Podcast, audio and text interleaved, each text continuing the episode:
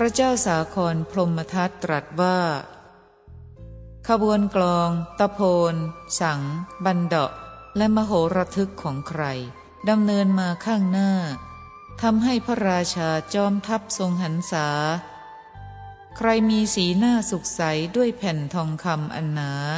มีผิวพรรณดังสายฟ้า ชันสายังหนุ่มแน่น สอดสวมแล่งธนูรุ่งเรืองด้วยสิริมาอยู่ ใครมีพักผ่องใสเพียงดังทอง เหมือนถ่านไฟไม้ตะเคียน ซึ่งลุกโชนอยู่ที่ปากเบ้า รุ่งเรืองด้วยสิริมาอยู่ ใครนั่นมีฉัดทองชมพูนุษมีซี่หน้ารื่นรมใจสำหรับกันรัศมีพระอาทิตย์ รุ่งเรืองด้วยสิริมาอยู่ ใครนั่นมีปัญญาประเสริฐ มีพัดวาละวิชนีอย่างดีเยี่ยม อันคนใช้ประคองณเบื้องบนเสียนทั้งสองข้าง คนทั้งหลายถือกำหางนกยูง อันวิจิตอ่อนสลวย มีด้ามล้วนแล้วด้วยทองและแก้วมณี จรลีมาทั้งสองข้างที่ข้างหน้าของใคร กุณทนอันกลมเกลี้ยง มีรัศมีดังสีฐานไม้ตะเคียน ซึ่งลุกโชนอยู่ที่ปากเบ้า งดงามอยู่ทั้งสองข้าง ข้างหน้าของใคร เส้นผมของใครต้องลมอยู่ไหวๆปลายสนิทละเอียด อ่อนดำงามจรดที่สุดนาลาดดังสายฟ้าพุ่งขึ้นจากท้องฟ้า ใครมีเนตรซ้ายขวากว้างและใหญ่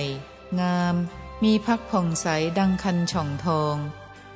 ใครมีโอดสะอาดเหมือนสัง อันขาวผ่อง เมื่อเจรจา แลเห็นฟันขาวสะอาด งามดังดอกมณฑารบตูม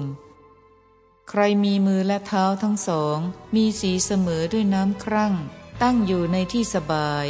มีริมฝีปากเปล่งปลั่ง ดังผลมะพร้าวงามดังดวงอาทิตย์ในเวลากลางวัน ใครนั่นมีเครื่องปกคลุมขาวสะอาด ดังหนึ่งต้นสาละใหญ่ มีดอกบานสะพรั่งข้างเขาหิมวัน ในฤดูหิมะตก งามปานดังพระอินทร์ผู้ได้ชัยชนะ ใครนั่นนั่งอยู่ท่ามกลางบริษัท คล้องพระแสงขันคร่ำทอง มีด้ามวิจิตด้วยแก้วมณีที่อังสา ใครนั่นสวมรองเท้าทองอันวิจิตเย็บเรียบร้อยสำเร็จเป็นอันดี